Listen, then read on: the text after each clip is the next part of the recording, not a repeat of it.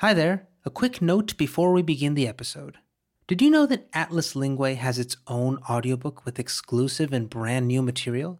It's called Atlas Linguae The Layers of Language Behind Everyday Life. In this audiobook, we share additional exclusive commentaries on each episode with brand new insights and examples on the subject that we can't stop thinking about how humans translate everything that comes their way. Also, remember when you buy Ochenta's audiobooks, you're directly supporting our independent audio series productions. So find Atlas Linguae, the layers of language behind everyday life, on Libro.fm, Apple Books, Google Play, Storytel, BookBeat, and on your favorite audiobooks app. I'm Sandra, and I'm just the professional your small business was looking for. But you didn't hire me because you didn't use LinkedIn jobs. LinkedIn has professionals you can't find anywhere else, including those who aren't actively looking for a new job but might be open to the perfect role, like me. In a given month, over 70% of LinkedIn users don't visit other leading job sites. So if you're not looking on LinkedIn, you'll miss out on great candidates like Sandra. Start hiring professionals like a professional. Post your free job on linkedin.com/people today. Picture this you just enrolled for a tango course. You've never danced tango before, but you've seen videos and think it's worth trying. So you get to the class and you meet your dance partner. It's a little awkward at the beginning, of course. You step on their toes a couple of times, but after a while, you both start feeling more comfortable. And by the end of the session, you're starting to get the hang of it. Then, as you're leaving, this person asks you, Hey, you want to get a drink sometime? Maybe after next class? So now you wonder is this person flirting with me?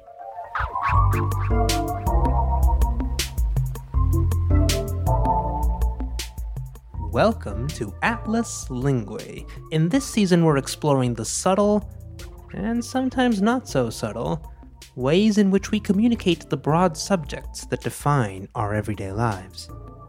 I'm your host, Luis Lopez, and on today's episode, we're going to show you how to be the absolute best at flirting.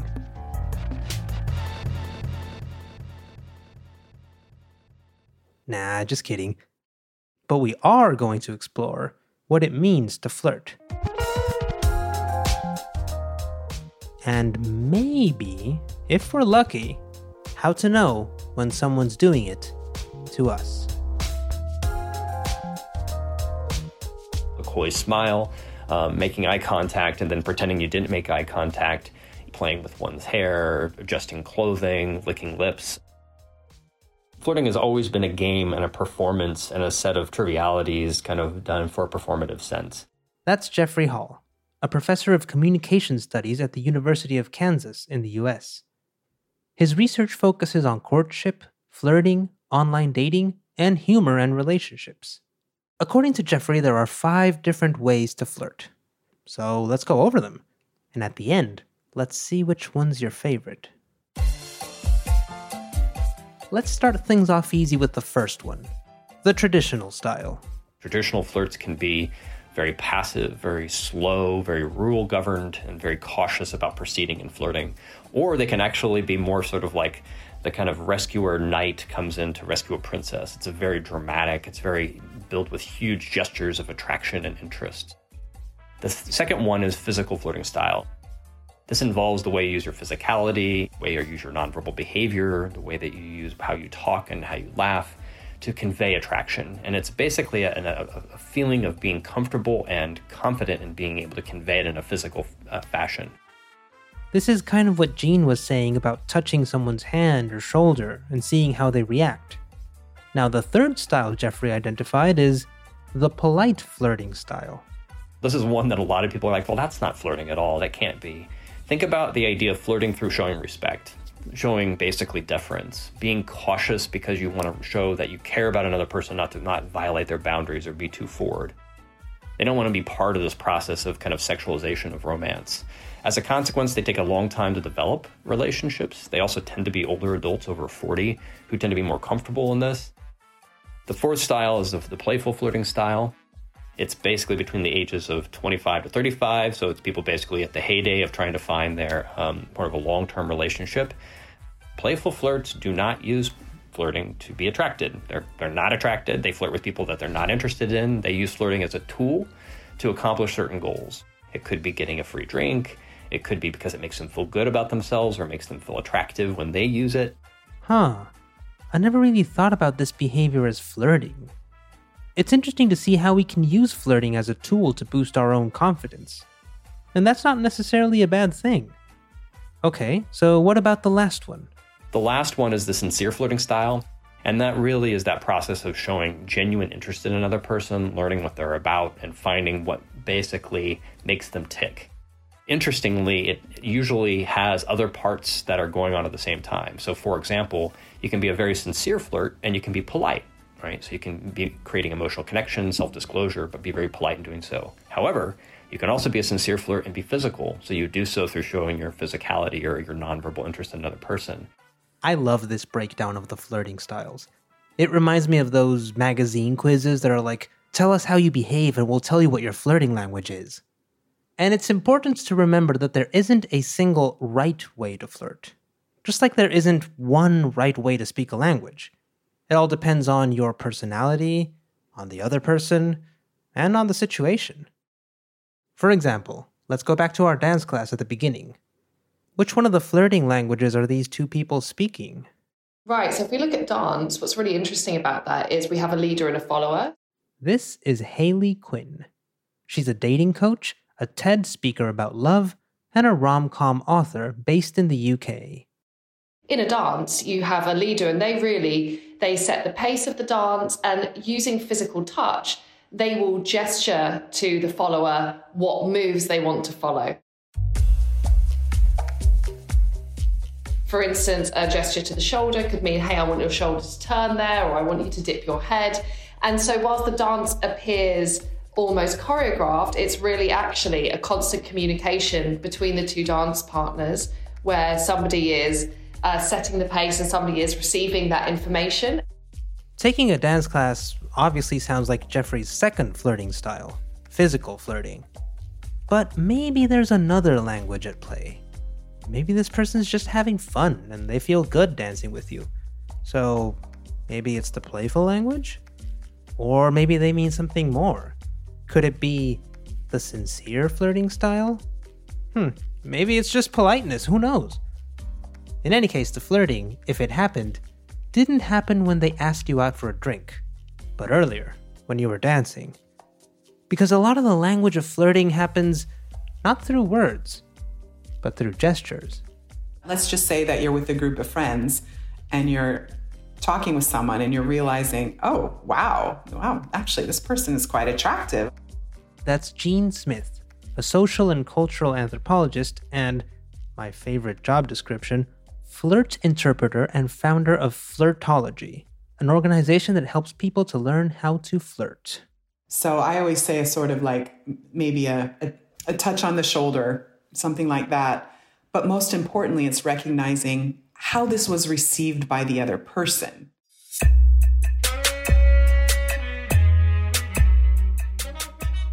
You test to see, oh, if I'm I'm already feeling a good happy vibe here with this person. What happens if I tap her on the shoulder or, or put my hand on her back for a second? Well, if she doesn't like it, then you immediately stop everything. But if this person does like it, then okay, let's see how things progress. So it's being aware of the other person. So that's touch, which can be really powerful when done right. But again, when done wrong, it can be like, it can be a pest. There's a certain fear in these kinds of interactions, where people can sometimes feel like if we do the wrong thing, we ruin everything. We're showing ourselves to be vulnerable. And that's why a lot of times we just rather not risk it. But don't worry, Jean gives us a couple of clues that can help us tell if someone might be flirting with us. Step 1 You can tell if the person is directing most of the story towards you, you know, you're in a group, it should be equally told. But if you're giving more attention to one side, then it's probably flirting. Step two proximity. How close are you standing? Obviously, the closer proximity, the more likely it is it's flirting. And step three eye contact.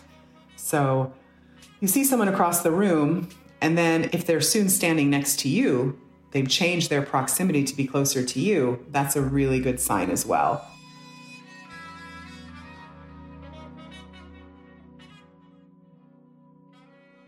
By the way, it's always a fun exercise to explore what flirting looked like just a couple centuries ago. Let's go back to our dance class, but now let's imagine we're learning to waltz in the 1800s. How would we speak flirting in that situation? Here's Hayley again. You could look at Jane Austen as a pretty quintessential example of like what romance might have looked like during the Regency period. we perhaps associate that period of time as women not really having or being able to demonstrate much sexuality because I think at that time, obviously, women were, not supposed to have any sexuality. Um, however, gestures even then were used to signal flirting. So, for instance, women would use fans to indicate whether they were open for somebody to approach them or not, or whether they were already engaged with somebody else. Also, they would drop handkerchiefs. So, if they wanted to actually be an initiator, they would give the man a reason to make the approach. Ah, yes. That reminds me of the classic tales of how our grandparents met. So, for instance, my uh, my granddad met my grandmother at an ice skating rink. You know, he pulled her up. She fell over, and he pulled her up off the floor. And it's like, in a way, as the rom com writer in me says, well, that's a beautiful, you know, we call it a meet cute in the industry, which is like a, mo- a cute moment where someone meets, kind of how you imagine meeting a significant other. Aw.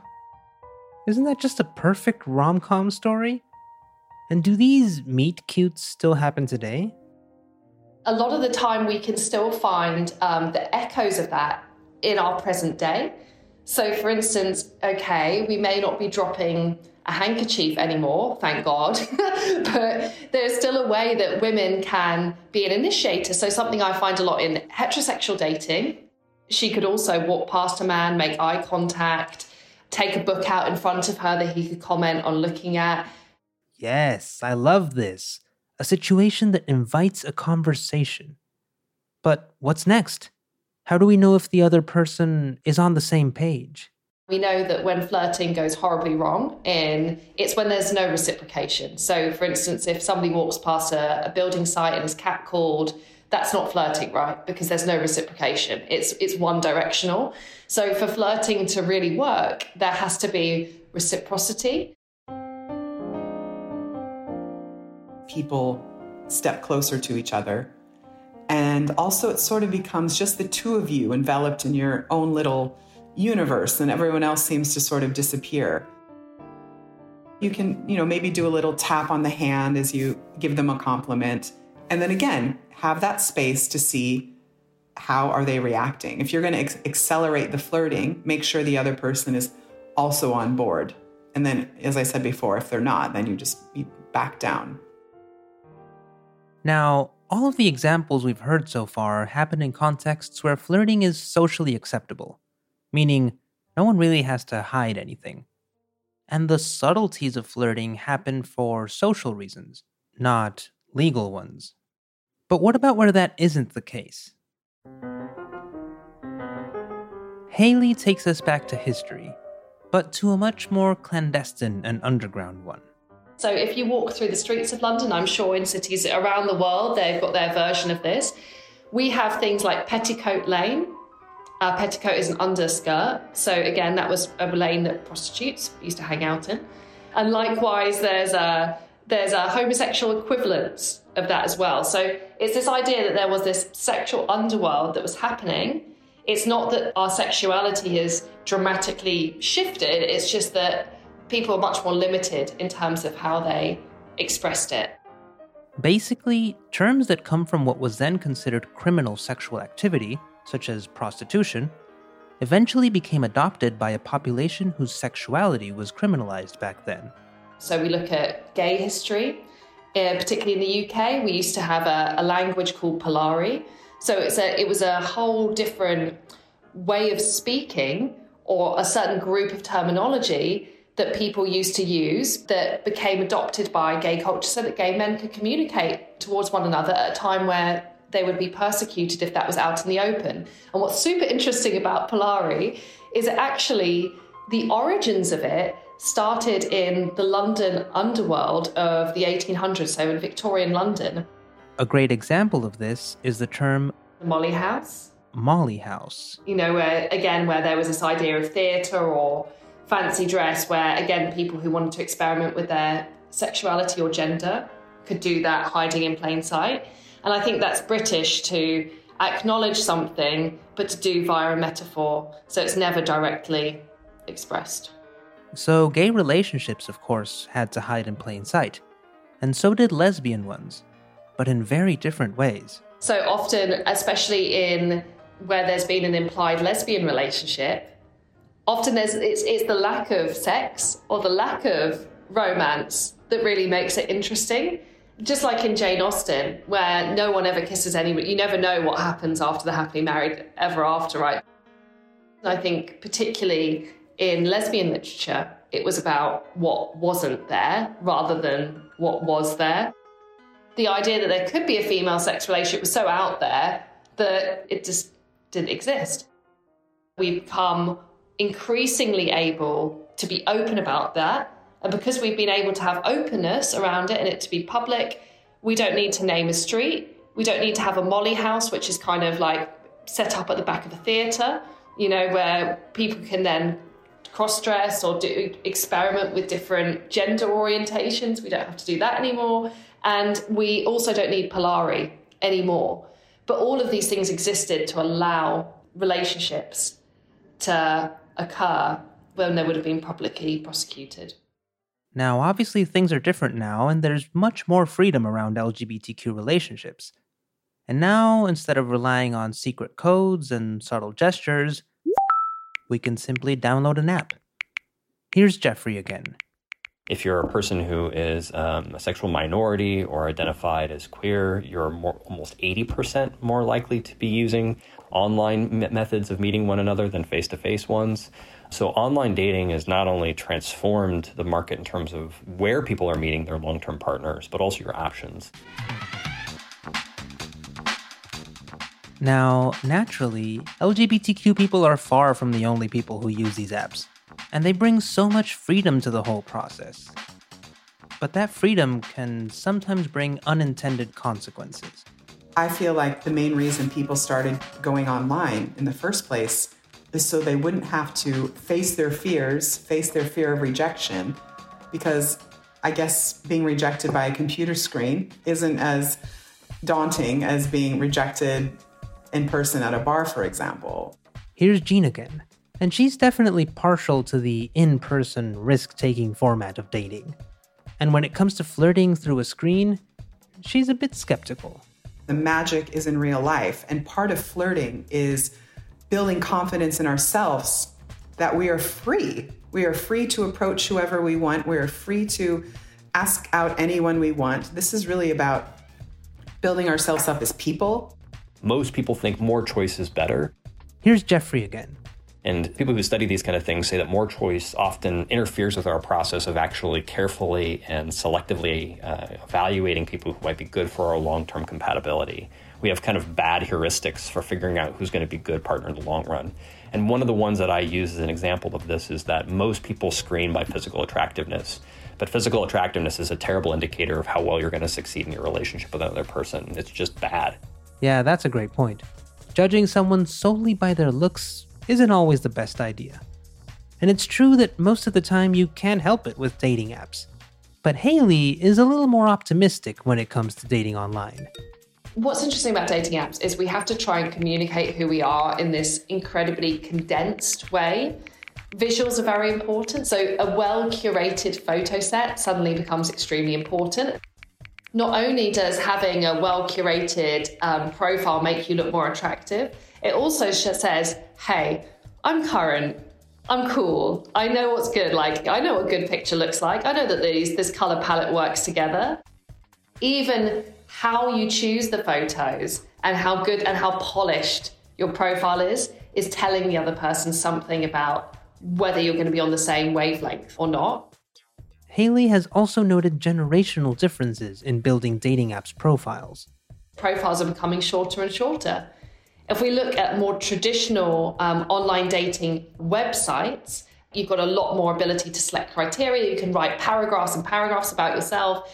You look at more dating apps, and often people describe themselves literally just in emojis. it's just emoji. And this is not true just in the dating world. Generally, our language is actually contracting. There's less, it's becoming shorter and more abbreviated, and we're starting to recognize symbols as meaning certain things where words would have existed in the past.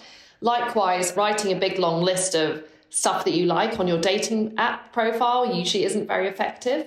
It's usually about having a witty one liner that someone can read and, and understand the witticism and the comedy in it that connects with them emotionally and makes them think, hey, this person, I could hang out with them. They'd be on my wavelength. At the same time, Hayley doesn't think online dating is necessarily easier. It has its own issues, mainly with the communication that happens on screen there's this really weird contraction of language that's happening in flirting. And I think that also can make transitioning a flirtation or a match into an actual date harder. If we go back to long form messages, you write a nice couple of paragraphs about yourself, they write a couple of paragraphs about themselves, you then write a couple of paragraphs about yourself, and you suggest meeting for a date. Suddenly, if you're having this much more abstract conversation, which is full of like emojis and GIFs and all these other funny multimedia things going on. How do you take something that abstract and successfully funnel it into what are, you, what are you up to this weekend? It's actually quite challenging. And it's challenging to do that in a way that's fun and entertaining. And often people will feel like not enough connection has been built for them to be significantly invested in going on a date. So it's people become a bit banner blind in the world of online dating where everyone starts to feel exactly like everybody else. But what online dating might lack in commitment, according to Hayley, it makes up for in bringing us closer to more and more different people.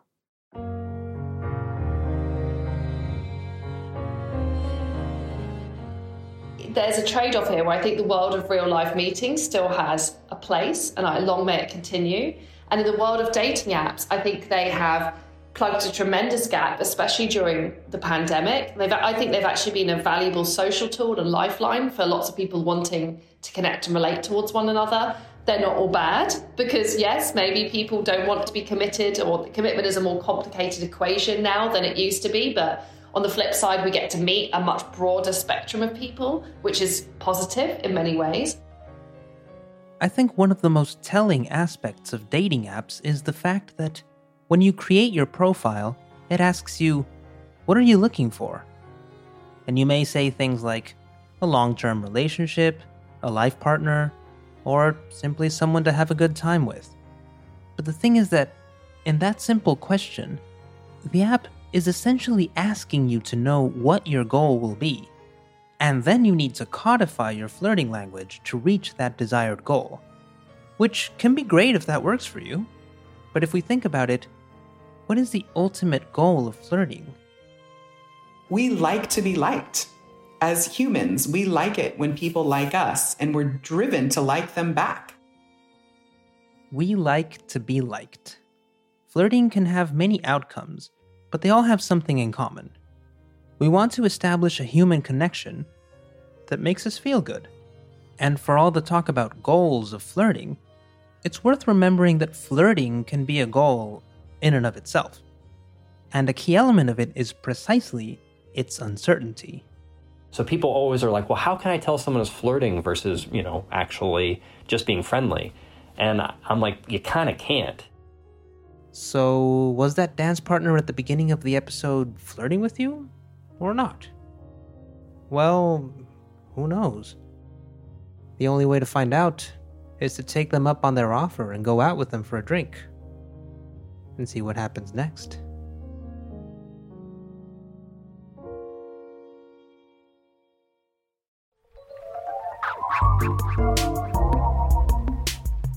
Thank you for listening to Atlas Linguae. If you're new to the series, we invite you to listen to our previous episodes, where we dive deep into translation and communication. I'm Luis Lopez, and it has been a pleasure to accompany you on this journey. Special thanks to Hayley Quinn, Jean Smith, and Jeffrey Hall. Atlas Linguae is an original production by Studio Ochenta. Our executive producer is Lory Martinez. Sound design and production by Chiara Santella and me, Luis Lopez, with additional production by Linnea Wingerup. Our production coordinator is Catalina Hoyos.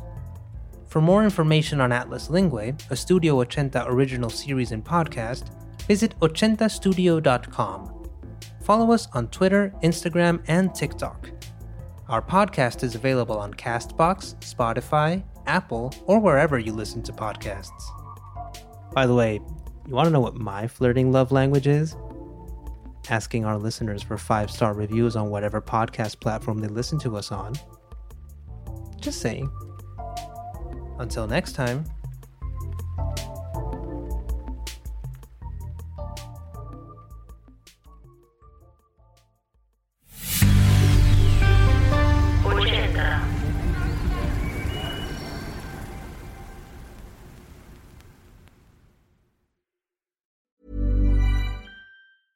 Mom deserves the best, and there's no better place to shop for Mother's Day than Whole Foods Market. They're your destination for unbeatable savings, from premium gifts to show-stopping flowers and irresistible desserts. Start by saving 33% with Prime on all body care and candles. Then get a 15-stem bunch of tulips for just $9.99 each with Prime. Round out Mom's menu with festive rosé, irresistible berry chantilly cake, and more special treats. Come celebrate Mother's Day at Whole Foods Market. Hi, it's Luis here, and I want to tell you about a show we've been listening to called the Pulso Podcast. There are a lot of podcasts that cover Latino culture and news, but this is one of the first we've heard that really utilizes the through line of history to provide more context and nuance to our stories. From the halls of Congress to the stages of Broadway, even the food we consider to be American, Latinos helped build this country. And we're not going anywhere. Yet most podcasts are still lacking Latino representation behind and in front of the mic. The Pulso podcast is a Latina hosted, Latina produced show that explores untold stories and unheard voices shaping the experiences of nuestra gente. They've covered topics from beauty standards and gender equality to mental health and food origins. And did you know that there is an official Spanish version of the Star Spangled Banner? Or that a team of Mexican lawyers changed the future of segregation laws in the 50s? To hear more, check out the Pulso podcast on Apple, Spotify, or wherever you get your podcasts.